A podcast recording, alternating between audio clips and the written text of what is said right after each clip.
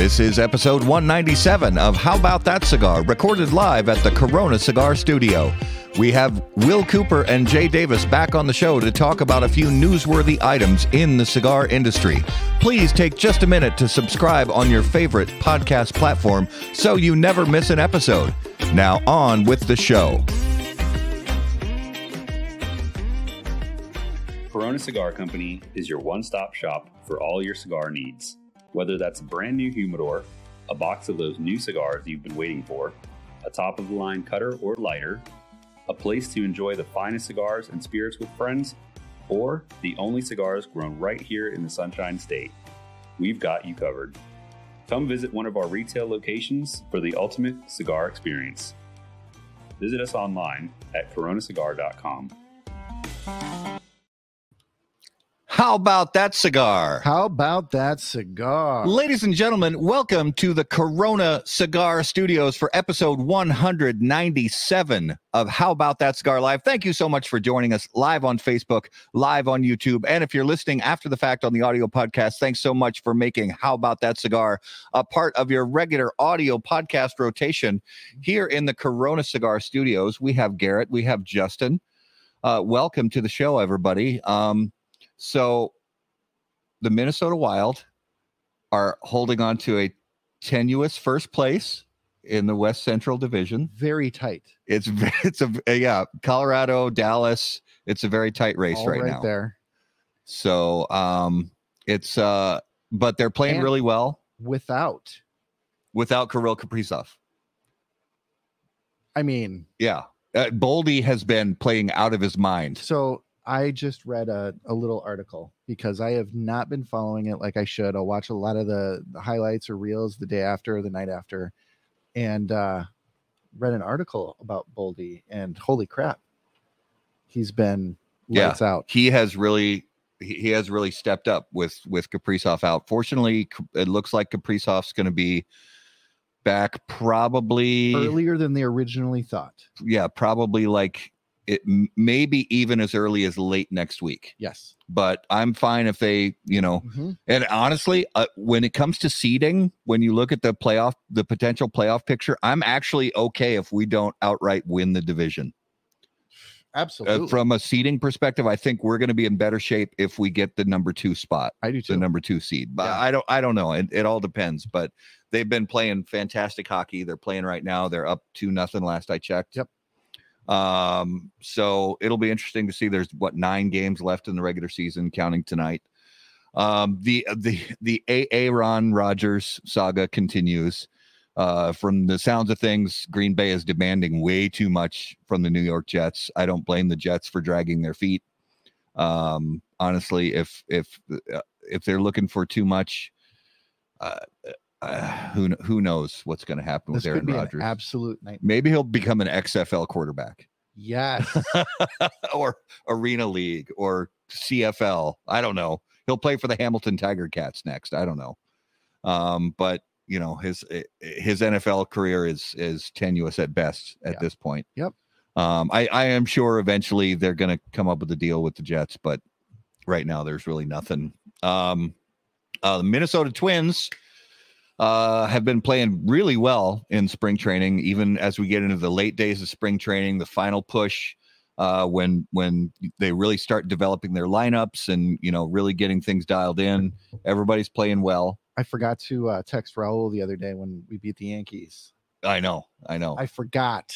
I mean, it's spring training, but still, anytime you beat the Yankees, you, feels you good. beat the Yankees, it feels. Um, and uh, our uh, regular season starts on Thursday. We have six uh, road games to start the season. Where our home opener isn't until game se- game seven of the season for us. So, which is fine because it's probably going to be snowing in Uh, Minnesota anyway. Real quick to go back to NFL. Yeah. uh, I wasn't here last week, so I wasn't able to complain about the fact that we lost Adam Thielen and we lost our star linebacker. Um, If he's such a star, and yet you can't remember his name. Gosh, I don't Wow. remember his name. One of Uh, our guests might Eric remember. Kendricks. Oh, Kendricks. Yeah.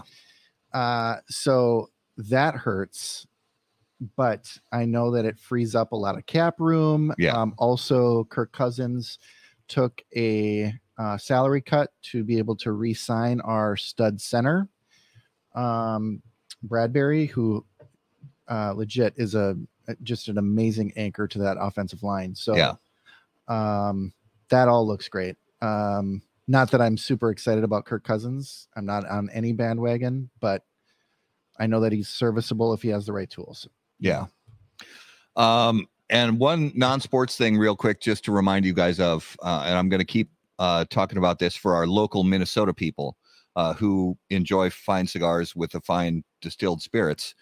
Um, uh, the team at Sodi Cigar and Pipe, and along with myself and um, some of the fine folks at Crux Cigars, we got together and did a barrel pick uh, thr with uh, Stellum, uh, with Stellum whiskey. and we picked a really nice whiskey that's probably we're it's looking like it's going to be available uh, mid to late April is what we're looking at, and we're going to do that with a special debut of uh, finally after a long uh, long wait we're we're finally going to debut that with the uh, Crux Habano or the sorry the Crux Epicure Habano. Uh, so look forward for more details of that coming soon because that's very exciting. Always fun to pick a barrel and uh, have some nice distilled spirits. But I think it is definitely time to bring on our special guest of the evening. And as always, on How About That Cigar Live, special guests are brought to us by Drew Estates. And the all new Acid Cigars Cuba Variety three packs are available now, specially designed to both broaden the palate of acid cigar enthusiasts and expand awareness of the Drew Estate product portfolio. Cuba Variety three packs also present on the go consumers with tremendous value. For the price of two Acid Kuba Kuba cigars, purchasers receive three cigars in total with an Undercrown Shade cigar included in the pack. The cigars in the Variety three packs are all 5x54 Robustos and are presented in resealable fresh packs with Boveda humidification pouches to ensure that they remain fresh. Priced at $21.90 per pack, the Acid Variety three packs from Drew Estate are available now. So, ladies and gentlemen, if you would please put your hands together and welcome to episode 197 of How About That Cigar Live from Cigar Coop, William Cooper, and from Blue Smoke of Dallas, Jay Davis. Gentlemen, welcome back to the show. Thank you. Thank you. Hey, I got a I got a bone on the Minnesota Sports Report that you guys left something. you guys left something big off. The Gophers are in the Frozen Four. Oh, yes. Well, yeah. The, the That go, we- That, yeah, that the- our yeah. apology. Here- yes. But here's so here's what it is from a port, sports perspective for me. uh-huh. The Gophers are usually in the Frozen Four. Okay, so you guys are used to it. So it is a it, it- it's not a big uh a, a thing like if if the Wild make it to you know if more the- than if- two rounds of the playoffs yeah, if they make it past the wild card rounds, it's it's big news. Yeah, and I disagree with you guys. I think the Wild should win that division. You you're gonna have to go through the first round, Colorado or Dallas, if if if if you don't win the division. So why wouldn't you want to win the division at this point? I I want to pull the band-aid off. I want to I want first round heavy hitter to prove because we have something to prove also. And I think with with Kaprizov back and and everybody healthy, I think we can stand up against Dallas and Colorado. okay, that's fair. That's a fair point. That's a fair point. Um, and as, and as far as the the Frozen Four and the Gophers, I mean, no disrespect, I love them, yes, but we're we don't really talk about college Wow. sports because neither one of us really had sports teams that are alma mater. That's well, it's funny. I, Yeah, I'm not into the basketball, as people know, but I am into the, the Frozen Four. Um, um, uh, Jay, much to Todd Johnson's chagrin, who is always busted on me about the Frozen Four. so, so I, I think there's this epic showdown that could happen between Minnesota and Michigan in the final, which would Yep. be an epic college hockey final. Two historic programs in that. So uh, that, that I am into. We will definitely be watching. Honestly, oh, for I pay more attention to the Minnesota high school boys tournament than than to college hockey because the boys high school hockey tournament is like people take off work Yeah. for a week just to watch the uh, boys high school hockey Yeah. at, at the end of the season. it's like it's like high school football in the South. How big that is. Yeah. Right, Okay, right. so So you have the school same thing. football in Texas. It's kind of the same thing with Yeah. hockey up here. Yep. Yep. I can see that. I could The definitely see that. question I have is why is it that you like the NHL playoffs, Coop, where an eighth seed can go to the Stanley Cup, but you don't like the NCAA basketball tournament? Well, Ooh. now it's a fair question, Jason. Honest Yes, question. it is. Okay, I don't like it when when the I like I don't like it when the eight teams go to the final, eight seeds go to the finals. Um, but now it's it used to be sixteen to twenty one teams would go to the playoffs. Now it's sixteen out of thirty. It's actually pretty hard to make the NHL playoffs now. Like it, it really is, and the way they structured it now with the division format, you really have to earn your way to get in there. Um, it's not like automatic bids or anything like that that, that the NCAA has. So that would be my answer. I thought you were going to go with the fact that they were series and not one and dones. That's fair. But but it, this weird. The, the NHL playoffs are always weird, is what I'll tell you. There's strange things that happen. It's, uh, it's the most unpredictable playoffs in professional sports. Well, and we want to thank you guys for coming on the show. Very late notice um, uh, to do this. But before we get into the content of our show, I think Matt would like to probably smoke a cigar. I definitely need to light up a cigar. Before I do that, actually, I want to uh, ask Jay uh, what you're smoking and Coop what you're smoking. So, Jay, let's start with you. Uh, La Aroma de Cuba Reserva, made at the Pepin Garcia factory in Nicaragua. Very nice choice. Coop, what about you? Uh, the Opus X uh, Oscuro uh, in the Chateau the Chateau size, the Chateau Fuente size. Fantastic. so which is a basket cigar for both you guys. Got it. Yeah. Got it. Got it. Got it. Got it. Yeah. So I'm uh, I'm lighting up the uh, the Avo Syncro Caribe uh, right Nice. now, Mhm. uh, and I'm going to do that on. Oh, and And Garrett, real quick, um, this was gifted by Raul Ramos. This is an old Aquitaine. Uh, the the cello was absolutely filthy, and uh, little Mambaco for the show tonight. very nice. Uh, so let's uh, get my cigar fired up on the Dunbarton Tobacco and Trust Toast Cam. When lighting your cigar, it is important to be patient, pay close attention to detail, and focus on the tobacco. In the same way, Steve Saka brings those same qualities to the ultra premium cigars of Dunbarton Tobacco and Trust. Patience, close attention, and focus on the tobacco are the qualities that Saka and Dunbarton Tobacco and Trust have, be, have become known for. From Sobremesa to Umbagog, Dunbarton has a blend that will fit your palate, your mood, and any occasion. Visit dunbartoncigars.com to learn more. Very nice. All right, guys. So we had some news that uh, came out this uh, this past week um, about the PCA moving to March of 2024.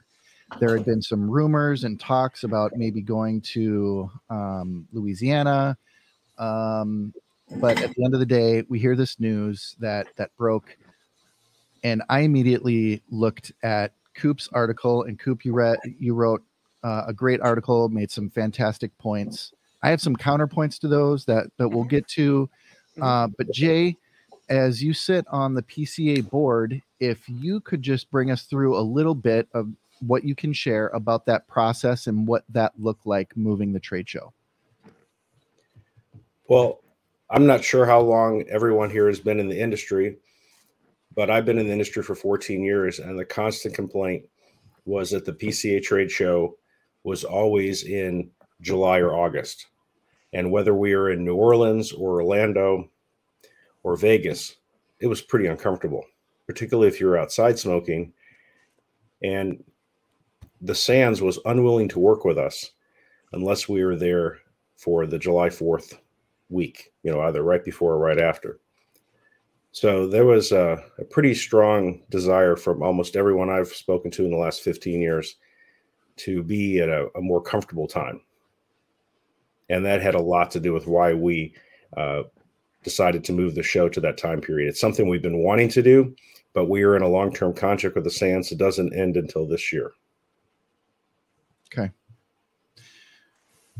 And now, uh, Coop, your um, your article was, um, and if you guys haven't read, uh, go to cigar-coop.com and uh, read Coop's article on you know all of his points. But Coop, I'll give you the floor for a second to talk about some of the issues that you have with this move. Okay, so first I want to really say a very important point before we start.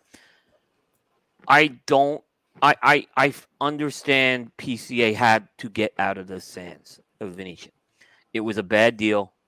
and our business shouldn't be dealing with a bad deal, and it was very limiting with that point.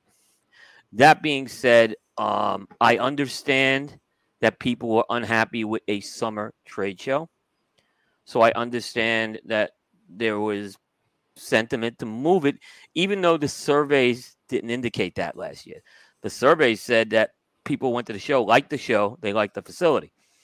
But apparently there was another survey, Jay, right, for the people who didn't go, and they overwhelmingly wanted to move the dates, right? Well, there were there were two surveys. Um, I guess the the the correct answer is um, we view ourselves more as a Republican form of government at, on the board, thinking, you know, what is going to be the greatest benefit for all of our members. And a lot of times people don't answer things. So, you know, we don't feel like we need to follow majority Yeah. rule. If 51% want to go to Anchorage, Alaska, that doesn't mean that's necessarily what we want to do. Right. I understand that. Yeah. Yeah. Good I understand that. So Yeah. I think, I guess the answer to your question, to be honest, is if we had followed the two surveys, uh, there was less of an impetus to move the date of the show. But we felt, uh, particularly some people that have been on the board for a long time, that uh, this is something they've been wanting to do for a while. And uh, it was difficult because a lot of companies have booked up conventions for the next four or five years Right. coming out of COVID. And when we saw an opportunity uh, for a window, we took it. Okay. So my big complaint about this is I did not like the March dates at all. I did not like the fact that we are now have added the biggest event into the most crowded part of the cigar industry schedule. Um, and it puts a strain on some people. All right. Especially the manufacturers who are going to have to support all this stuff now. I mean, and I'm just going to rattle off some of the things that happened. Puro Sabor, Pro Cigar, TPE, factory visits, which are a big part. Uh, Great Smoke, a very large event. You guys have been there in Florida. Uh, the Big Smoke, in which is in Florida. Uh, and I'll even throw Underground's event on it. So all this, and I'm like, we, we put this right up against all these events. So I think it's a strain on the manufacturers. Now I understand that like retailers aren't going to all these things, right? But you know, I'm a media guy, okay? And we were already taxed and taxed out to begin with in the first quarter, and now suddenly this comes in here, and now things that I've been covering, are, there's going to be some things that we've covered that we're not going to be able to give coverage to, as well as other media people. And you may say, well, no big deal. Well, I think it is a big deal when the industry's not getting exposure on a variety of different angles. So I did not like this March date at all.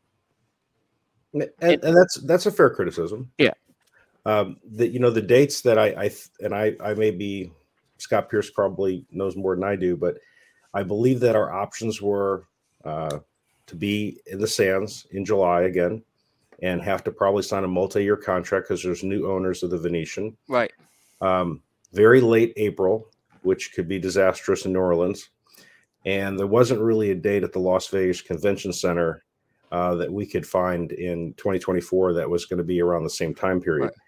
Um, so we we had limited options.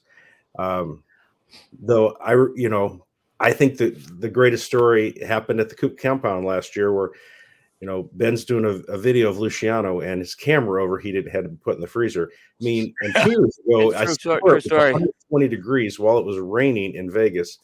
Um, Mhm. that that that taxes a lot of people out. And also, I think it's difficult for retailers. Um, it doesn't affect me as much because it, when it's that hot, uh, I think it was hotter in Dallas than it was in Vegas last year during the show. But if you're a if you're a retailer, let's say in Mackinac Island, or if you're in Calgary, where um, the surgeon lives, or if you're in Maine or you're in Connecticut, it's awfully difficult to leave um, for a week in July. That that's Why? prime season. and Why? we want to track the East Coast. Why is it hard to leave for a week in July? This, this is the part I don't understand. I hear this all the time. Why is it difficult to leave for a week in July? I can't speak as to every shop, but I can tell you that with Uh-huh. the exception of 2021, which you know scars were literally flying off the shelves to everybody, every year when I go to the trade show, and I would say also every year when I go to Pro Cigar or to Puro Cigar or to Cuba, my sales in my store drop anywhere from 50 to 70 percent for that week.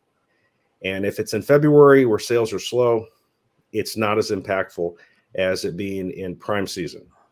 and um, I think that that could really affect people on the East Coast. Because if let's say if you're on the East Coast, let's say you're in I don't know Connecticut, you probably aren't selling a lot of cigars um, other than Christmas time after the beginning of October until probably the middle of April, or where these guys are.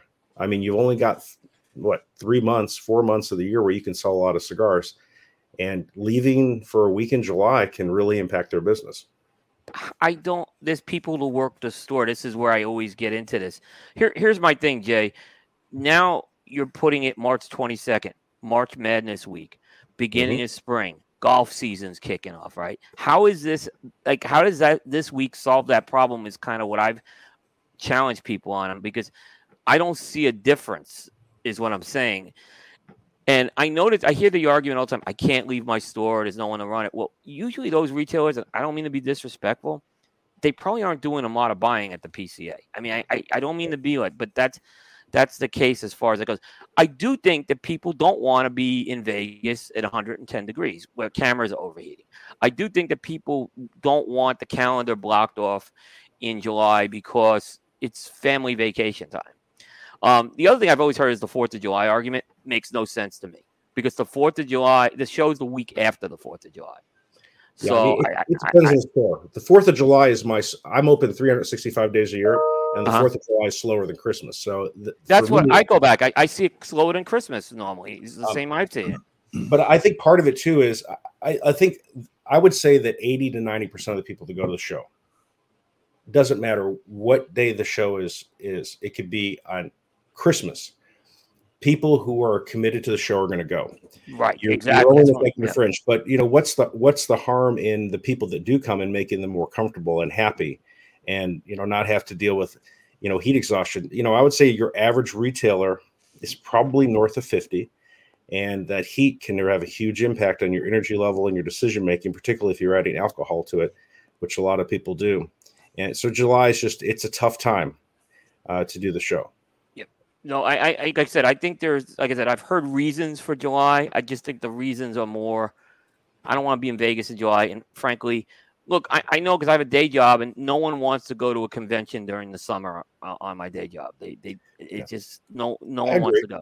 So I, I get that part. And part I of it is the buying season. Um, you know, I this next year is going to be kind of a kerfuckle to kerfunkle, whatever the word is, uh, to work things out because you've got eight months between shows. But if a manufacturer shows a product in March, then you can probably get that in June or maybe in uh, September, and you still have that product before Christmas. Yeah. yeah. I mean, this year, the last couple years, I still have PCA uh, shipments that have not come from a number of different yeah. companies. So I think once the the sales cycle is adjusted and people are used to the show this time of year, I think you'll be able to get more of the new product on the shelves, particularly for places like the East Coast or the Dakotas or Minnesota where it gets cold, I think that you'll have more time to sell those new products and not being stuck with them until January, February, March. Yeah, and, and the funny thing I was thinking about, and I didn't put this in the article, the, the manufacturers had enough trouble delivering PCA exclusives. How are they going to do it in an eight month cycle now? yeah, that's. I mean, that's so true because I mean, I mean, yeah, you, they're going to be. Uh, so we had PCA twenty two exclusives from some companies. I'm not going to name anybody, but some local shops here that bought into some of the PCA exclusives uh, that they purchased at the trade show in July of 2022 that just showed up in the shops in January, maybe yeah. February. So now we're going to have a short, a, like you said, a super, a super short cycle where people are going to order their PCA 23 exclusives in July this year. And are they are they not going to receive them until February of 2024 and then a few weeks later go to Vegas and and be expected to purchase the PCA 24 exclusives when they literally just took the cellophane off the boxes yeah. of the 2023 exclusives. I mean, it's it's it's a little bit. I can see that it it could be a strain on uh, uh, keeping uh, inventory sort of cohesive and flowing properly in in your humidor. And yeah, no, I agree. be a you know, eh, I I would say it'll be a one to two year strain on both retailers and manufacturers for that piece. It- Um, but how long are we looking to really commit to the March timeframe? Well, I would say first of all, and I, I know this doesn't help uh, small manufacturers, uh, and you're right, the eight months is tight. But PCA has been in, in conversation with a lot of manufacturers since last August. I, I'm surprised the secret was kept this long. So a lot of the major manufacturers were consulted, not just those on the board, and we wanted to know if they could uh, be ready to do a show in March of 2024. Uh, so there's been a little bit more uh, heads up there. I, I don't good. think some of the smaller companies um, were probably notified, but a, a lot of the big booth display distributors were. But the answer to your question is the plan is going forward. Uh, we're going to be mid March to mid April uh, for the foreseeable future. And part of that was, uh, you know, we talked with the TA and they were agreeable to move their main show to the uh, September October timeframe. Well, and one other piece that plays into this is looking more further into the future, and that is the fact that the PCA 2024 in March, instead of at the Venetian uh, Convention Center, is going to be at the Las Vegas Convention Center. And from what I understand, immediately following the PCA trade show in March of 2024, they are going to begin massive renovations of the Las Vegas Convention Center, uh, which means that space won't be available, from what I understand, for two full years. Is that yeah, correct? They're they're expanding it, right? So the, the expansion's going on, but they're going to renovate the existing space. So I think there's some space in the new expanded space, Okay. but yes, they're the north and south halls. And Jay Greg, that's what I understood was happening. there there are going to be some challenges over the next couple of years um, but as always we look at lots of places uh, i know people sometimes are critical why are we always in las vegas well because vegas always has the best shows as far as attendance but we sent rfps out to 50 cities each of the last two years so we were always looking to do some uh, something different i think there will always be a, sh- a show uh, in vegas but maybe not every year maybe every other year maybe take a couple years off um, but there are other cities that want to work with us, and there's other cities we're trying to get exemptions made. Um, so yeah, things will be a little dicey in 25. Uh, I would say the door is not closed on the Las Vegas Convention Center in 25. Uh, we're still working some things out for 25, and we hope to have an announcement out in the next four to six weeks. That's good. I mean, I think, but I think again, I give you guys credit. Mhm. Bad deal at the Venetian. You know what? The, the organization has to move forward and do business. So Yeah. I, I can't fault them. For, I may not like the March dates, but I understand the reasons for the move, and I applaud the PCA uh, for doing that, as well as to listening to a lot of constituents who did want that show out of the summer. They have to get credit for that, even though I may not like it. Um, I don't think this was the worst decision the PCA ever made either. Yeah, and I, I will say that you know we did consult manufacturers and retailers. Uh, we probably did not consult media as much as we could have. We probably did not think of some of the other festivals and things like that. I think some of those festivals and things will stay, but some of them might move in time. I mean, for me, one of the things I've always wanted to do is to go to the Rocky Mountain Festival, but it's just it's right after the trade show, so that I know, same me.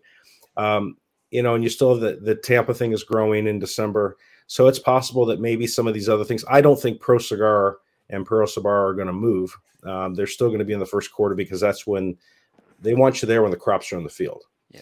Uh, so there, and it may be an adjustment. Maybe national sales meetings will start happening in November to prepare for the trade shows in um, in March and April. I don't know, Yeah. but I think some things will move. Um, you know, but I don't know if those two big festivals will move. Um, Yeah, I don't. I, I don't see Pro Cigar moving. They've done the same week. Um, Pro Cigar is earlier, um, but they go up close against TPE every year. So Yeah. like Pro Cigar goes up against always been up against Great Smoke, and T, and Pro Cigar always been up against uh, TPE. So I got a couple quotes here. One from Skip Martin who says, "If it helps more retailers attend, it's a good thing." Uh, do we think um, there's a good chance that more more retailers will attend if it's in March? I don't. I don't, at least in the short term. I think people are committed to going to the show one way or another, and there's a very small percentage of people that base that on when it is.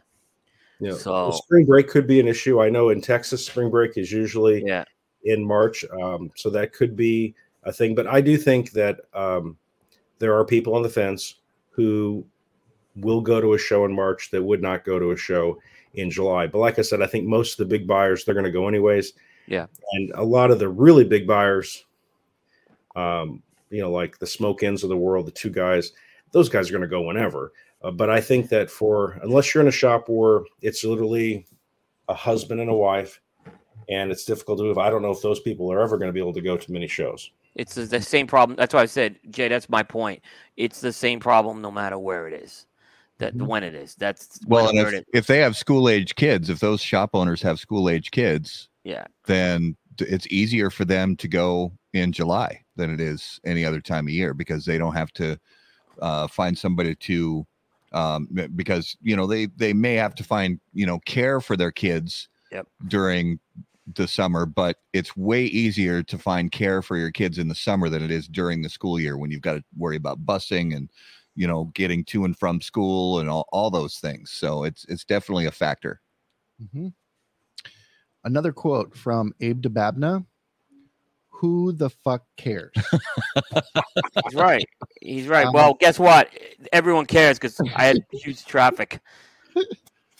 uh, his point being, uh, and he he called me and elongated on that, and basically said, uh, focus on making the show an unmissable show. And Matt, to Matt's comment that he continues to make, yeah i i i feel like a broken record and and maybe it's maybe the the point that i Play keep trying to get across is is unimportant and and i just am completely oblivious to the fact that it's it's meaningless but i i look at i look at what tpe does with their show and they have that o- over the top opening night party uh and PCA is for the last few years. I'm sorry, the PCA trade show has been dull as dirt, dull as dirt.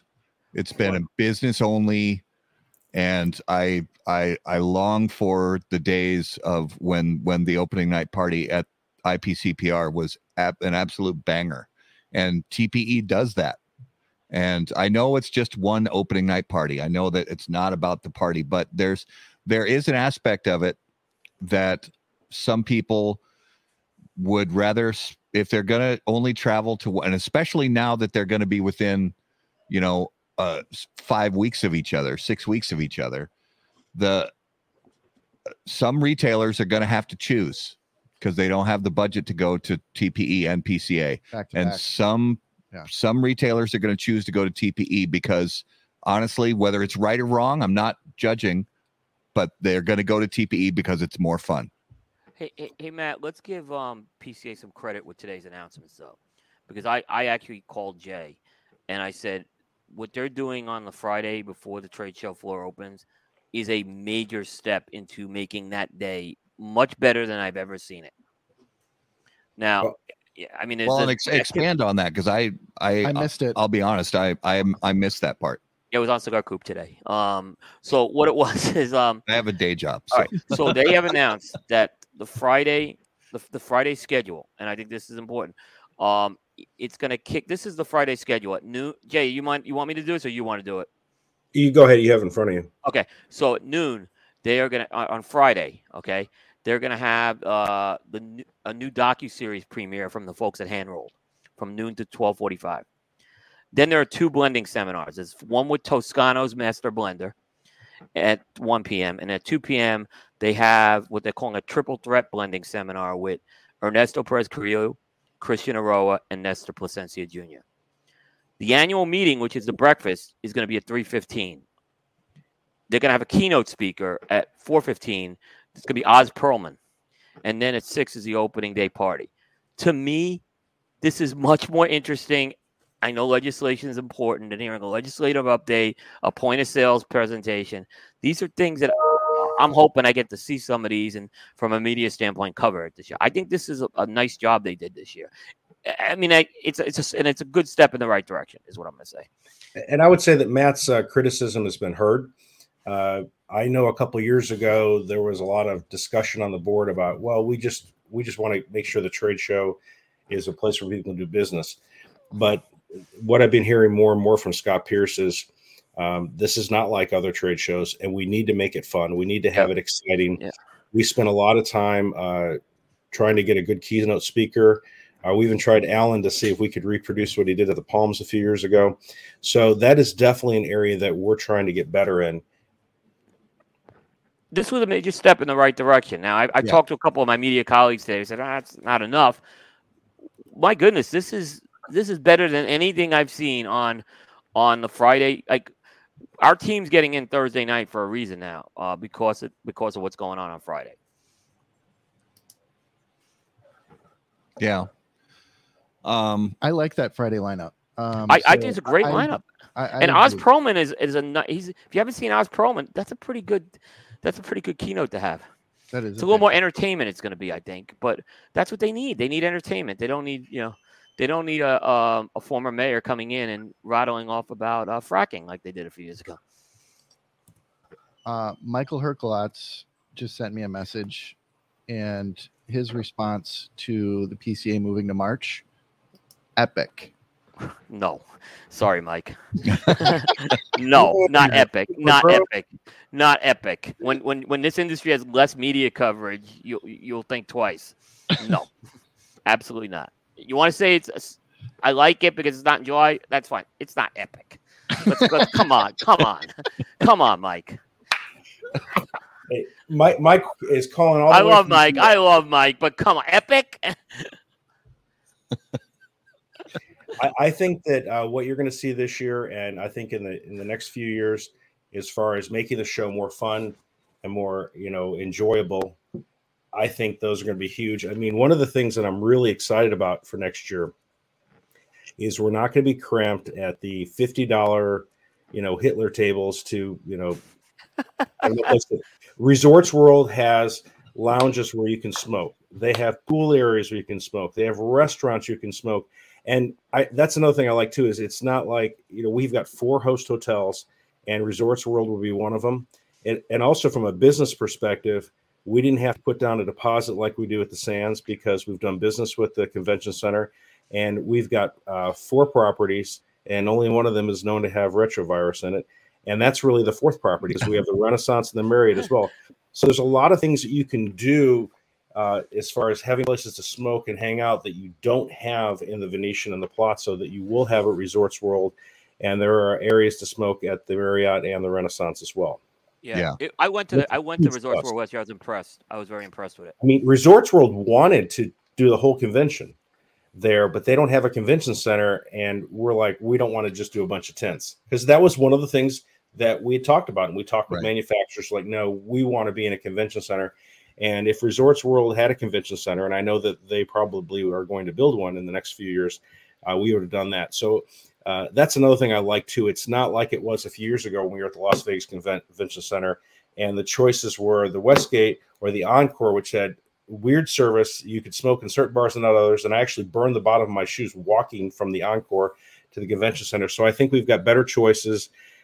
And I'm sorry, the Sahara, which has one place for breakfast, that's a problem. So Oh, yeah. I think that you're going to like the host hotels a lot more. The reality is they're going to cost a little bit more the first two nights because of March Madness, but then they're actually cheaper the third and fourth nights. So there are overall, it's going to cost about the same from a hotel perspective as it as it did in 2023 or By the way, 2020. for the- if cigar companies want to sponsor electric blankets for the compound, because we, we're probably going to need some of those outside. when, when, when now instead of doing 105 degrees at night, we'll be doing with 55 or 45 degrees at night. Let me know. Uh, we will accept sponsorships for hey, electric that's blankets. that's shorts and t-shirt weather, right? oh, for you guys, that's true. Yeah. Yeah. And my, my lawyer will still be contacting you because I had to see Luciano and the Speedo. So Luciano and, and, and owe me money Oh, for God. damages. One. I was giving Luciano a hard time. I said, I said, bro, you look better in a Speedo than I do. But Yeah. man, that's more than I need to see of you. Jay, well, a year ago, you came to Charlotte and we had that like midnight smoking session outside Oh. your hotel, and it was like 45 to 55 degrees. It was cold. I'm just saying. That's how Vegas is this, that time of the year. Yeah, and you never know. Yeah, because you're in the desert. It's going to get cold. It's gonna get cold. Yeah, But- TP, TPE was freezing. Oh my gosh. You know, a couple months ago, TPE Yeah, was it- freezing, or Yeah, last month. Yeah, March is definitely better than January though. Like a media compound Oh, doesn't yeah. work in in January. Yeah. Yeah, because we're basically talking to right now. today, next year, th- Yeah. this But- exact day. But next Loom, year. Loomis always wants to get a pool with the house, right? I don't think we need to get a pool next year. It's- it's in yeah, you March. probably won't need a pool when it's. Right. I mean, if you're, uh, if, He's if always gotta have that pool, lucky, the highs in late March in Vegas, you know, are probably going to be. They might hit seventy. You know, seventy-five. Oh, daytimes are beautiful that time of the year, uh, Yeah. for sure. Yeah, I mean that that I will say is a, a positive. I have been in Vegas that time of the year. Yeah. Well, let, Well, let's one of look right now. How what's the temperature right now in Las Vegas? Because Uh, the show would be right about this time. That's an excellent question. Uh, fifty-five degrees. Fifty-five in the evening. Well, And- it's yeah, it's evening. It's It's so uh, high of 69 and Wednesday's the high of 64. So it's it's gonna go down thirty-nine tonight, which is a little cooler than normal. This because I did look up some of the weather that's stuff. going to be so nice. but it's You better than it's right better there. than 120 at 11 p.m. I, I don't know if 39 is epic. I'm sorry. I don't I can't see smoking at 39 degree weather epic. You're seven degrees above freezing. So, I'll t- I'll take it over the the uh, flop sweat. We, we will accept those electric. Oh, I'm definitely gonna bring an electric blanket. I can tell you that. So Just the just the lack of SWAS factories, I think is going to be at least that will be part of a win. Yeah. I won't have to pack as much underwear. I'm I, Oh, yeah. real real talk. Hashtag real talk. I will not have to pack as much underwear. Yeah. You know, Or because you don't have to you don't have to change underwear. Oh, I know. I, a I, I had to day. buy underwear one. Uh, year it so I know, and it wasn't cheap either. Oh, brother. Uh, Well, one other big factor about this, uh, looking beyond 2024, is um, you know rumors about cities outside of Las Vegas, uh, New Orleans, uh, St. Louis, Memphis, Tampa, yada yada yada. The list goes on and on. And I, and like like you said, Jay, I know you put out uh, requests for proposal to multiple locations across the United States. I personally I, I and I've been preaching this for years and I continue to preach it that I believe even though it it may not be as exciting as seeing a new place every year to me Las Vegas is the best possible place to have a cigar trade show because it's not just about the trade show during the day when the show floor is open because obviously you can smoke on the show floor but after hours there's so much business and networking and relationship building that happens after hours Yeah. and vegas is filled with places for people to gather and smoke cigars where a lot of other cities new orleans specifically isn't so much uh conducive to after hours smoking events um as much no no city is as much as Las Vegas is with the with the possible exception of Tampa, Miami um areas. But if if you look at if you look at states outside of Nevada and Florida, I can't see a great uh, bunch of after hours smoking environments uh in these other cities and states. Dubai. Dubai. Yeah, Dubai. Right. I agree. But I think, yeah, I agree with you on that. But I think we've been, some of us have been down the New Orleans route again. Um, it ain't Vegas. Uh, and I'm just saying, let's take the smoking ban piece out of that. It's just, it, you're not going to have those central hubs that Las Vegas affords you to do on that. So, you know, I, I think, and that's going to be a challenge, I think, with a lot of these other cities. Uh, just Las Vegas has this, like, you know, like I said, just the strip just provides that it provides avenues which is really conducive for our industry for the social c- component at night which i think is a very important part of this trade show. We lack that in new orleans in 2015 they can they can try to make some look they can maybe get some convention smoking space for us at night. I get that. But you know people they want to be a part of the uh, fiber of the city. And um, you know they want and i think that's important. It's not just smoking but they want to be they're going somewhere they kind of want to smoke in the environment they're going to so you know, being in a convention center at night. I think PCA tried this a couple years ago, and they kind of showed. Now people want to be a part of the vibe of the city. So the, these other places are going to be a challenge for that. You know, and to uh, Eric's point, I bet Casa Fuente is constantly packed during the trade show. Actually, you'd be surprised. Um, it's rarely packed during the trade show. I mean, it's busy, but it's, It's not. busy, but, but it's, it's not. not- At night, at night it gets busy. At night it gets Yeah. busy. yep, it can get busy at night. Um, but I've never been I've never, never been had to turned wait. away because I've never had to wait for right. a cable. Yeah. Or a place. You, you you can usually find a spot even if it's at the bar. Yeah.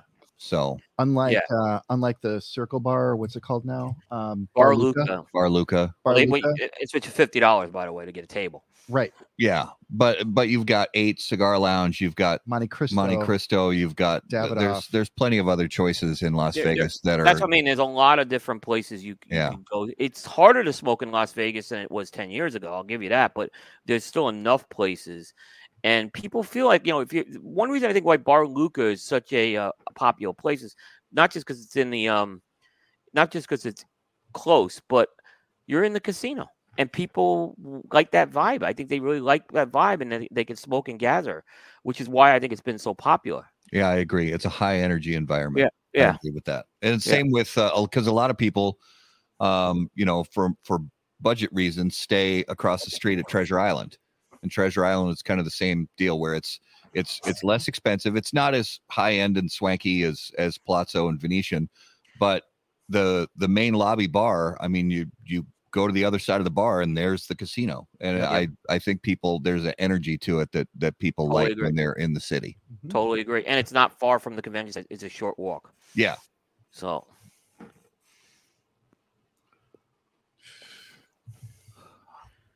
um when we so uh, when we look at other cities um aside from las vegas my in my mind miami and tampa are two really um quality destinations for cigar smokers what do you guys think as far as if if there were to be a trade show as well there do, what do you guys think of those two cities Well, Tampa has a lot to offer as a city. Their their convention space is way too small. okay Uh, the PCA does need to generate revenue, um, and the the space is very small. Um, but yeah, I think if Tampa uh, can add some space, that'd be great. Miami, uh, we need a city council exemption. Uh, you can't smoke there. I recently went to the Big Smoke, and it was at the Seminole Hotel, which, whew, it was a thousand dollars a night. They had it lowered all the way to four ninety nine, and there were a lot of places in the casino where you could not smoke. And I was with with Rocky and and Nish and Nimish, and they wouldn't let us put tables together. It was as bad as Bar Luca, and that Seminole property won't work with us either. So, you know, yeah, Miami could do some things, but there are a lot of restaurants in Miami where you can't smoke. Um, so, it, I'd prefer Tampa if we had a decent convention space. Orlando, if you're not sitting out in front of the hotel where it's 400% humidity and 99 degrees, um, and they gave us like some small interior room to smoke. I mean, I don't know if you guys were at the Orlando trade show. I was at that. Yeah. That but was, I that, it was rough. My wife and kids enjoyed it. They went to Disney World, but uh, that that was rough as far as places to smoke. Uh, though Drew Estate did have a party that year that was uh, outside of Corona that was really well done under a huge tent. Yep. So you know, Orlando's a possibility too. Um, and obviously, you know, you've got you know Corona there. Yeah. Um, heck, We should just you know put it in Boynton Beach. Uh, Abe's pretty good at large events. there you go Well, and I know that. So we've covered cigars and baseball the last couple of years, and yeah the city of St. Paul works with that event and makes a one day uh, uh, lifts, basically lifts the the smoking ban in that facility for one day. yeah Have there ever been conversations with municipalities to do that sort of thing? Yes. okay Uh, just last year we were um, I've had, I had two retailers approach me in, here in the Dallas Fort Worth area to do it at the Fort Worth Convention Center, and there's some good possibilities there because one of the issues with the convention space is whether they're clean air certified. But that convention center is owned by the city of Fort Worth. But um, every time when push came to shove, and we got PCA got involved, hey, we need you need a mayoral exemption, and it hasn't happened. Fort Worth would be great because they've got a lot of hotels. So there's a lot of places where you can actually smoke and drink in Fort Worth, and it's it's in the middle of the country. Um, Mhm. We've also approached other country, other places like we went to Indianapolis. In fact, we even threw out the deal of going to Lucas Oil, and they're like, absolutely not. They wouldn't let us do it. You know, we approached Mandalay Bay in Las Vegas. They basically wouldn't return our phone calls. We- you know, we, we talked to Tampa, and the only options in 2024 Oh. Mid December, and and a space is too small. You know, we talked to Nashville. We talked about doing it at Churchill Downs, and Yeah. we got turned down, which surprised us. So there's a lot of places where we've been talking about you know doing something and getting a mayoral or city council exemption. Um, I will say that we have had some preliminary discussions with New Orleans, and they're actually willing to bend over backward backwards on having some uh, outside spaces uh, just for us and, and also uh, to allow us to smoke on the, the trade show floor also. So, you know, as much as you guys want to slam New Orleans, New Orleans has been much more willing to work with us than almost anyone else except for Las Vegas. because Yeah. they shut they well they put this comprehensive smoking. The problem I have with New Orleans is we they put one of the most restrictive smoking bans anywhere, and I just have a fundamental problem giving our event to them. Yeah, but you know, Well- so is New York City and Chicago and San Francisco and a lot of other places. Um, I mean, I, I got- there's yeah so th- yeah, I mean, I'd love to do it, and you know, it'd be great doing Kansas City or or Minneapolis, St. Paul. There's a lot of cities that have turned their nose up at us. Uh, we've also tried to get some mayoral exemptions to St. Louis. That's another city that's well located in the United States. So we even looked possibly at maybe doing it outside the United States, and we decided that that would be too expensive for people. Um, but even in Santiago and the Dominican, there are still a lot of places you can't smoke no and it's the true. Gran Monte is a nightmare. The Gran Monte is bad for a ProCigar. Imagine when you've got six thousand people. There's no way it would work um, Yeah. because third world countries, if they take money from the International Monetary Fund, they have to agree to certain United Nations uh, provisions, and one of them is uh, anti-smoking. Like when I was in Cuba a few years ago, it was very difficult to find a place to smoke in Cuba. Very few restaurants would let you smoke in Cuba or the Dominican or Nicaragua. So uh, there are not a lot of options for a group of our size. Yeah. Ooh, a I've actually ship. visited a cruise ship, and uh, you know we got issues there too. But you know Yeah. that is a possibility. I'm a, I like to cruise. That sounds really bad, but I, I, would, I was thinking of that Al Pacino movie, right? All right, all right. I thought I would love it if the trade show was on a. Oh, if it was on a cruise ship, a big Royal Caribbean sized cruise ship, oh, I'd be down. sign me That'd up. be sick. They've gone very anti-smoking. Most of them have pulled out their cigar bars. Um, but I bet if we bought an entire cruise ship with six thousand people, we could probably get it done. Um, and I, I personally like that idea, um, but we haven't had serious discussions at, at the board level about that. But I would love to, you know, take a cruise ship out of Orlando and go down to Aruba and Curacao, and and Yeah. you know, but I don't know how much buying would happen if we did that. So Yeah. that would be kind of cool though to do it on a cruise ship. All right. So real quick, um, before we go to anything else, uh, final thoughts on. So what I'd like to know is, at the end of the day, cigars are for the consumer.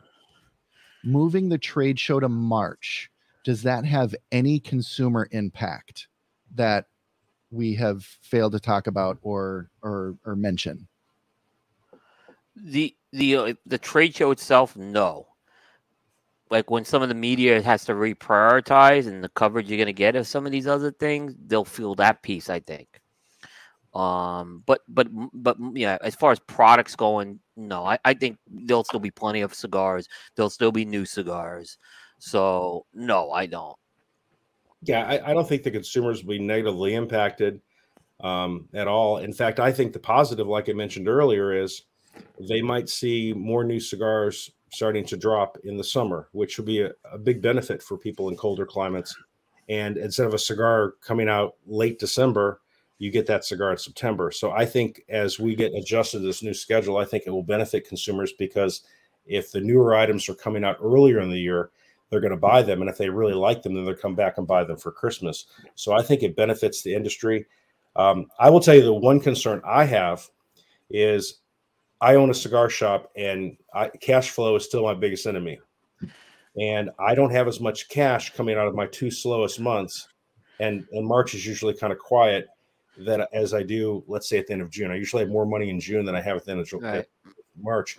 But at the same token, a lot of the manufacturers they'll let you know, hey, we're going to ship this right away. This will be shipped in two months. This will be shipped in three months. This will be shipped in six months. A lot of the manufacturers are pretty good about that. There's a few that, you know, like with Fuente, it's it's you know you're gonna you're gonna roll the dice for the hard eight. You might get your entire shipment the next week, or you might get it in in 15 months. You just never know. But most companies you can you can build in your cash flow. So that is the only concern I have. Um, but I think over time, you know, we'll we'll get that adjusted as well for for the shops where cash flow is a little tighter. Yeah. yeah. I Who- agree what with that comment. I this? agree with that comment. I Yeah. agree with that comment. Oh, I like Eric's comment too. What do you think I about do. that? I, I, I agree with that comment. In fact, it could change the way I do my cigar year. I don't think I'll change it the first year, but Right. yeah, it, it it'd definitely be an improvement with top twenty-five lists, no doubt. I, I won't disagree with that. Yeah. Yeah, that So way you- soccer can get a consensus in the first week of January. There. No, he'll still send his products out in November, uh, whether they're released or not. So, But yeah, but it would be nice to have some time for those new products to yes, it- make it- indoors and give everyone a chance to review Yeah. them. So that's a positive for the media. Though I do agree. I mean, we need the media. The media is very important. Scott Pearce has been a champion for the media. he has. Uh, I like, for example, I'm assuming they're going to do it this year. I haven't looked at the whole schedule. There usually now there's a there's a, a media press conference where a lot of questions going to get asked early in the trade show, which I like. Yeah, and we and we won't have to have the whole debate on where the trade show is in the in the press conference this year because it'll probably be all be done by then. So, That's right. That's right. Hey, at So least Charlie had questions. Oh, he did. A lot of people did have he, he questions. did, he did, he did, but it was on the 2024 show, not the 2022 one. So, So Garrett, I have a question. What's your question, Matt? Is it time? I think it is time. Are you sure? Yeah. I'm I'm I'm damn sure. All right. It is now time for this week's Numero de los Muertos. And as always, Numero de los Muertos brought to us by our friends at Smoke Inn.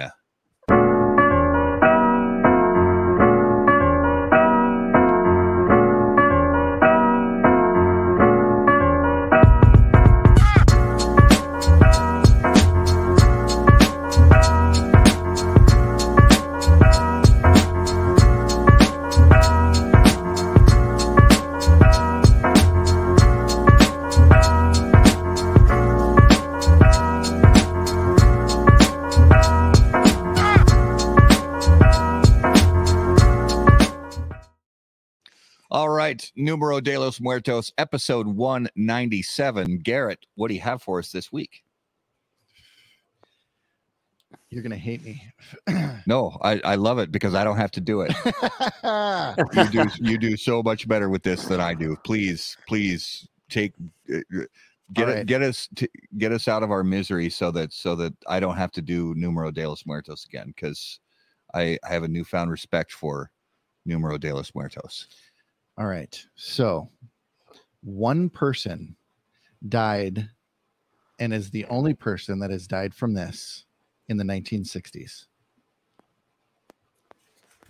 Is the only person that died in the 1960s from this, or the only person that ever died Ever from died. this thing Ever died from this thing. died in the 1960s? like last week. Yeah, last week was. Let's not talk about last week. That's, I've bet I have flat, I have obscure. PTSD. This is a little less obscure, and I'm pretty sure with this crew of people, we will get there. Was the Um, person a musician? They were not. Um, not anything nefarious or sexual. I'll just say that. Uh, not a cow following on following on them. That's really good. Ooh, Woodstock. Actually, three people died. Mm. I did that one. Uh, spontaneous combustion. I did got it. this one. Good I guess. think I got it. Space. No, that was three people. Okay. Oh, it's three. Okay. Yep, three Russians. That's a great guess, though. Holy That is. shit, that's a great guess. Is it a famous person or, or just an average person? Um, at the time, they would have been semi-famous. Almost famous. Yeah, almost famous. So this is the only time that anyone in the history of the world has died because of this. But I'll had happened. say, I will say, Oh, I don't want to give too many clues on this one, um, but I will say the only one that has died from this at this level. Uh, It is ingest, on land. ingesting LSD. No, Somebody AIDS. in AIDS. shelter. not AIDS, not concert. Is it a disease? No, Okay. Um, would it be considered a workplace accident? yes. For Was this person, it would, but not in the way you're thinking of it. Was this person a media personality? No. Uh, president shot in a parade. That's, Oh, dark, bro. but damn good guess. They're very good. Not Where's Bear when you need him? Yeah. right. Was it in a factory? Tom says. No, Okay. it is not something consumed. Um, were vehicles involved? No, Uh, were weapons involved? no weapons. Did anyone die from this before the 1960s? Not at this level. Okay, but it has been a cause of death, but just Before not. and since, but not at this level. okay. Someone shot for treason. No. Trash compactor. I love it. I should really Very I need to go Wars. back and, and start reading some of these. Uh first lethal injection. I love it. Gosh, that's good. That's a great guess. work, it would is. be considered workplace. It would be considered workplace. So it's probably something related to their career. That's correct. Okay. Ooh. So this has been the closest guess so far. Being hit playing football. Incorrect. Okay, so s- Oh, okay. Died in the Tour de France. Tom Simpson. Ooh, it's a great guess. No. Okay. But we're starting to get on the right track. is it a team sport? It is. Hit by a baseball in a Minneapolis uh, game. Nope. But you did get the right city. Oh,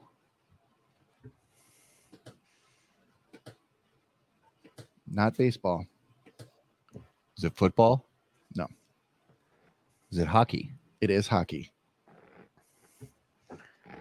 So, and that tha- that's basically it. So, Stanley Cup fell on somebody, killed him. Ho- only, only hockey player got killed by a puck. Yeah, in 1968, Wow. a Minnesota North Star got sandwiched two clean hits, but this was before helmets, and his head hit the ice so hard that he he died as a result. Oh, so it wasn't the puck; it was his head hitting the ice. Yeah, Oh. They had no helmets at one time. Wow. Oh yeah. Oh, yeah. was- yeah. Back in the day, they nobody wore helmets. and then Was- after That happened in the All Star game, didn't it? uh, it was 1968. I'm trying to remember who it was. I thought it happened during the All Star game. uh, Bloomington, Minnesota, Bill Masterton of the Yeah. North Stars was hit by two members of the Oakland Seals. Both clean checks. His head, his head hit hard on the ice, Oh, ultimately causing his death. wow. Man. Yeah, that's uh you got to wear helmets when you're playing hockey. Yeah, and what was crazy is after they instituted the helmet rule, if you were a player before that, you could elect to not wear a helmet still. Well, it's still that way with uh with the face shield with the visor. Yeah, They're if they're grandfathered in, they don't have to wear the face shield. Uh, I, I remember Craig MacTavish, who went to the Rangers in the '90s, was the last player grandfathered without the helmet, Yeah. And that was '94 or the '94. So, uh, like baseball, um, I should say, you know, there's been other uh, high school. Right. um, looked it up, um, but most of those are either puck, or unfortunately, there's been some lacerations as well. Um, that's happened. So I have a homework assignment for you. Ooh, How many how many children under 18 have died playing hockey by falling through the ice in the state of Minnesota? Oh, Probably a large number.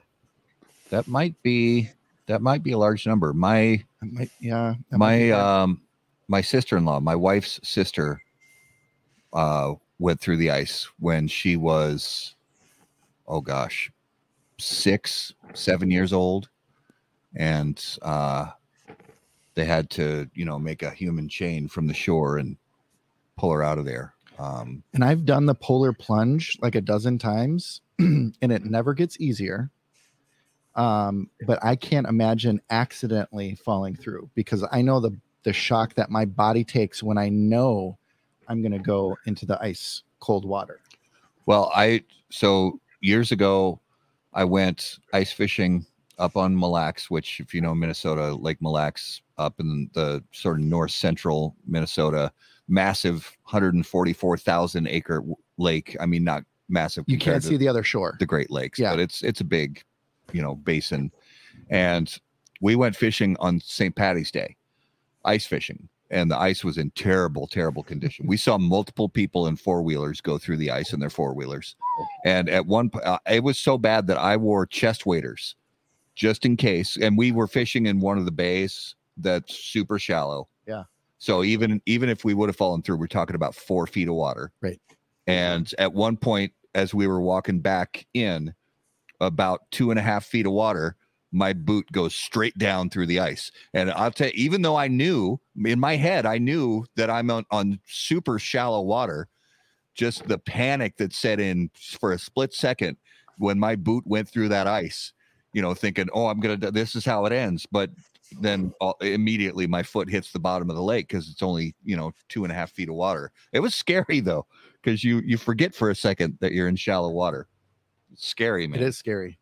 don't go ice fishing in Minnesota when the ice is in crappy condition. Just I'll never do that again. It's not worth it.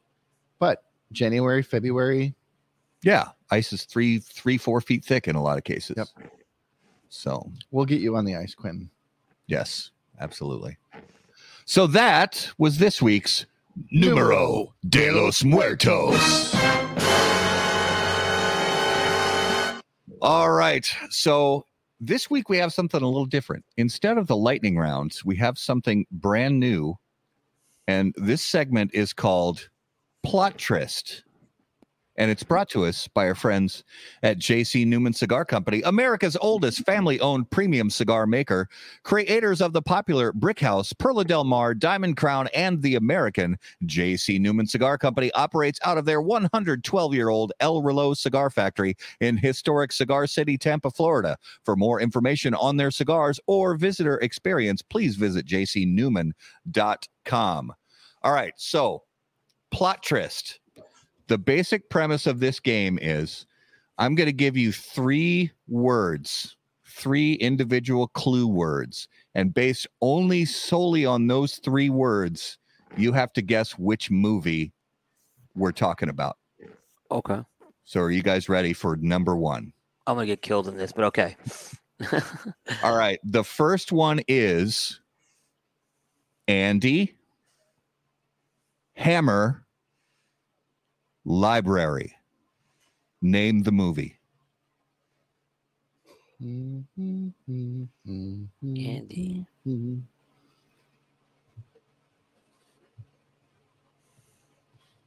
Andy, Hammer, Library. I'll guess Clue because I have no idea. We have a correct guess in the comments. Yes, we do. I was gonna say Man on the Moon. It is The Shawshank Redemption. I would not have gotten that one.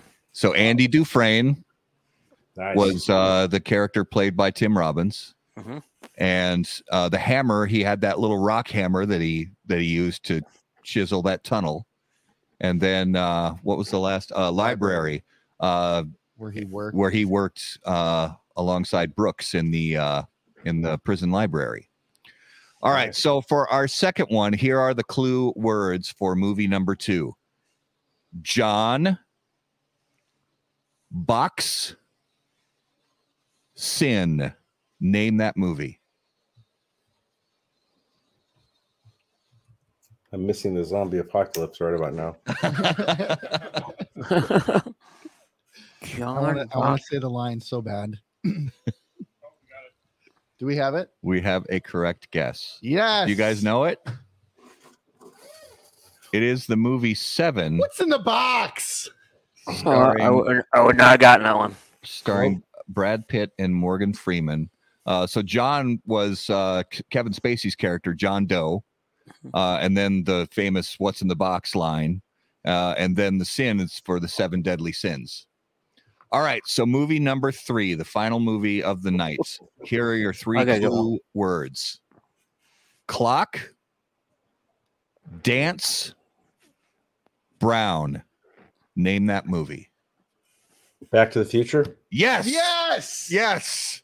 It is Back to the Future starring Michael J. Fox. The clock tower that was was struck good. by lightning Nice job. and the uh, enchantment under the sea dance, I think is what it was called. Wow. Yeah, Uh, job. and dude. then Doc Brown, played by uh, the brilliant Christopher Lloyd. Oh, Uh, I thought I was thinking James Brown, where he he he shows them the James Brown moves. But yeah, yeah, yeah, yeah. Oh, that's sure. right. That was good. So, uh, so that's uh, that's the new uh, the new thing on How About That Cigar Live plot tryst. So look for that in future episodes as well. Uh, so now let's jump into notable smokables brought to you by Luciano Cigars. Notable cigars, notable passion, notable purpose. So each week we name a cigar that we smoked recently that was notable to us. It could be a cigar that's been on the market for decades that maybe we smoked for the first time in a very long time, or it could be a cigar that's been on the market only for a short time that we tried for the first time ever. Uh, so, Jay, I'm going to start with you. Uh, what's something you smoked recently that really stood out? Uh, I don't remember the name of the cigar, which is bad because I got them in today. The, the new, uh, my wife is uh, opening more windows here. Uh, the the Casa 1910, the new cigar that's made by Hostos Casada, uh, particularly in the Robusto size. Uh, I think that's a fantastic cigar. I like the Toro too. It's it's got a little bit more oomph to it, but the Robusto, it, it just hits it on all cylinders for me. It gives you the sweet-. Yeah, so there it it uh, gives you the sweetness of a of a Dominican cigar, but it's it's got a nice full bodied flavor to it. I really uh, have enjoyed that cigar. I, Nice. I got to smoke that down in Mexico, and it was really good. That's Hostos's blend, and that was the Connecticut Shade one, right? Yeah. Very nice. Uh, Coop, what about you? What was a notable cigar for you this week? Oh, I was telling Garrett I was really Yeah. excited because I have a cigar that I smoked down um, when I was in Miami. Uh, ben Lee gave me the Kristoff Guardrail in the uh, Robusto. It's kind of that Robusto Ooh. extra size. had it. Yeah, that's the tobacco that it's got these was the Zimbabwe tobacco in it. Yeah. And Really? I am telling you, Kristoff is sitting on a winner with this cigar. Um, I can't wait to review this cigar, is what I could tell you. Um, Kristoff's done well on the Coop list. They- They've had a number two cigar with the Vengeance. Um, this cigar is fantastic. And, you know, the African tobacco, you, you know, people smoke when you get some of that sweetness. The sweetness just, it's just such a well balanced cigar. It's, it's, it's such an enjoyable smoking experience. Um, I, I would love to see this cigar start to get a little more buzz. Yeah. Um, but it's a fantastic cigar. A great job by Glen Case and the team. Yeah, I I agree. I smoked one sample of that so far that uh, I got from Jared at the TPE show, and I was Yeah. very Yeah. impressed so far with that first sample. Yeah, Ben Lee gave me gave it to me, and he's like, "Smoke it on a clean palate in the morning, and tell me what you think of it." So I smoked it Saturday morning before the Great Smoke, and was blown away how good it was. All Nice. all three cigars are great, and you know, interesting. Uh, Jared shared with me when he got that tobacco. Um, they had fits and fits trying to get a blend.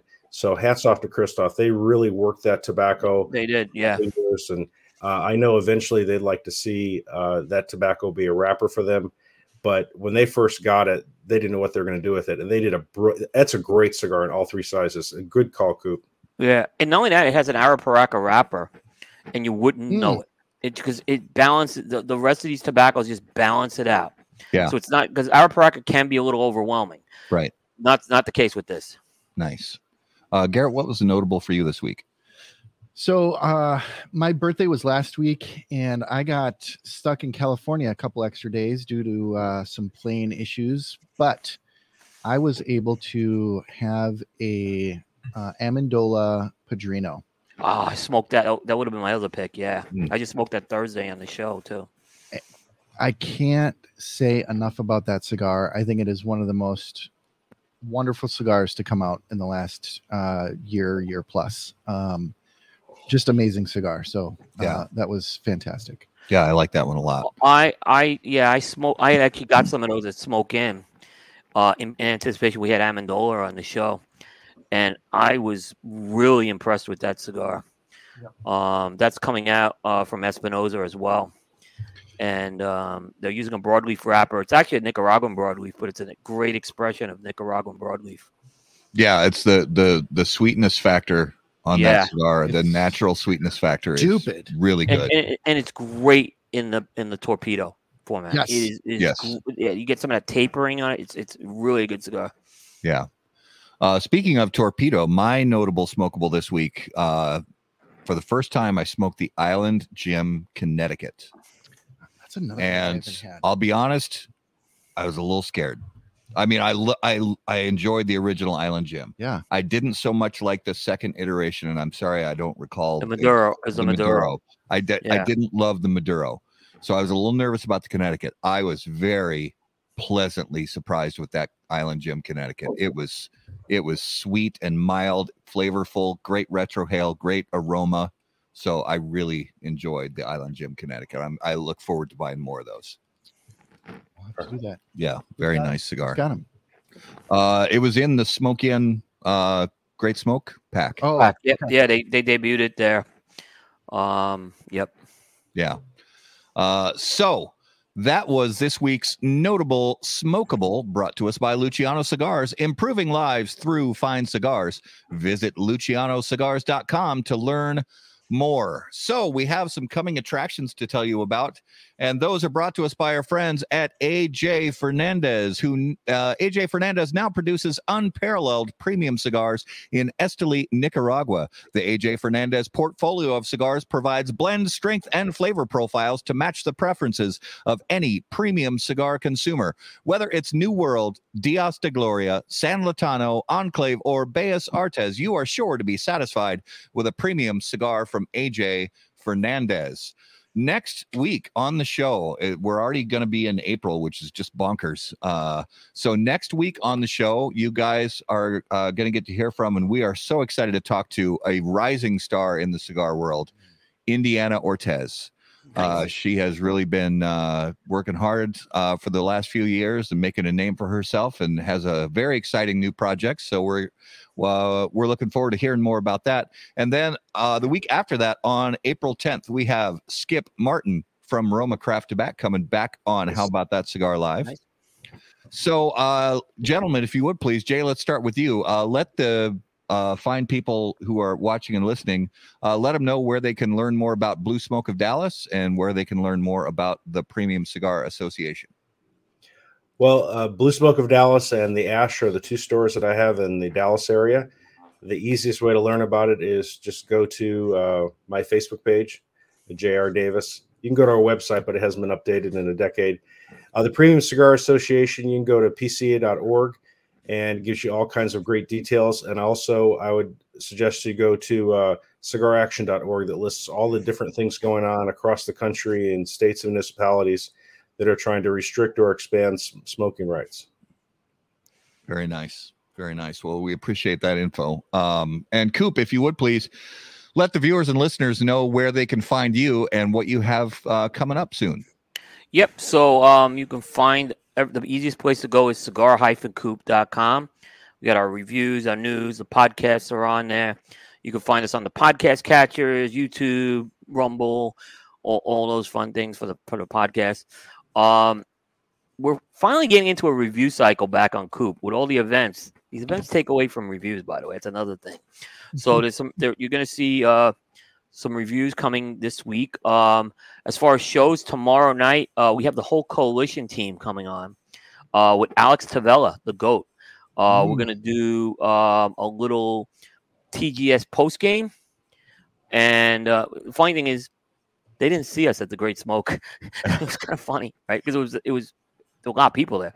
Yeah. So um so they didn't, Alex didn't get to meet the team. It was kind of weird, but we're gonna have Alex on, and then Thursday we're scheduled to have James Brown on for of Oveja Negra Brands uh, on primetime 261. So uh, you'll definitely want to stay tuned for that as well. Um, so special editions where we're going to have the the Great Smoke recap with Alex, and then on prime time we're going to have um, the um, James Brown, and then I'll just mention um, it's our annual Battle of the Bands. Uh, this year we're doing 80s Madness, so we're doing 80s albums in tournament style. That kicks off tomorrow. Um, and uh, you can vote. And if you retweet your vote, we capture it for a prize, and there's prizes will be given out. Um, I think this tournament's getting the most buzz of any of them. The 80s just seem to be a lot of people are into it. So um, we will see what happens. Uh, and uh, Hector and John are, are, back since they were in the final last year.